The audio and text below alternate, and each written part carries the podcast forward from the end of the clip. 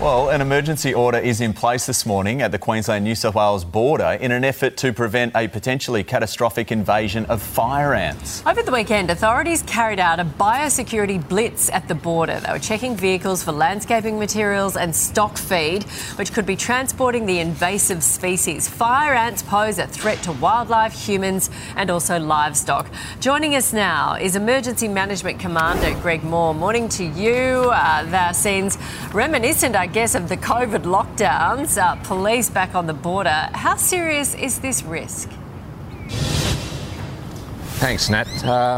Look, obviously we're concerned that the red imported fire ant does pose a risk to the local economy and the environment, so we're doing our bit to support our partners in the Department of Primary Industries to ensure that the emergency order is complied with, and that was part of the reason for our operation over the last couple of days.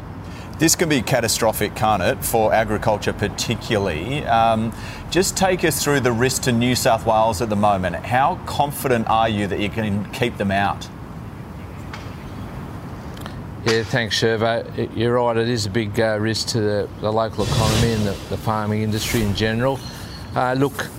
Unfortunately, the fire ants have been up in Queensland for a while now. They're doing their part in trying to eradicate the pest, but we're certainly concerned they're close to the border, and we'll be doing our bit to make sure that everyone's aware of the risks and are complying with the emergency order that's in place.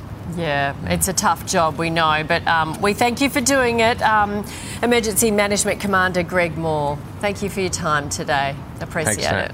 I was up on the Gold Coast the other day and someone was talking to me about how difficult this is. They've got drones, they're digging holes, they're putting things in holes, and it's a losing battle. It's only a matter of time before it gets... That's right, and there was a report too that they're going to spend over $400 million to fight this in New South Wales alone to stop it getting to Sydney, which they're predicting if they leave it, they could get here by 2027, which is not that far away. I know.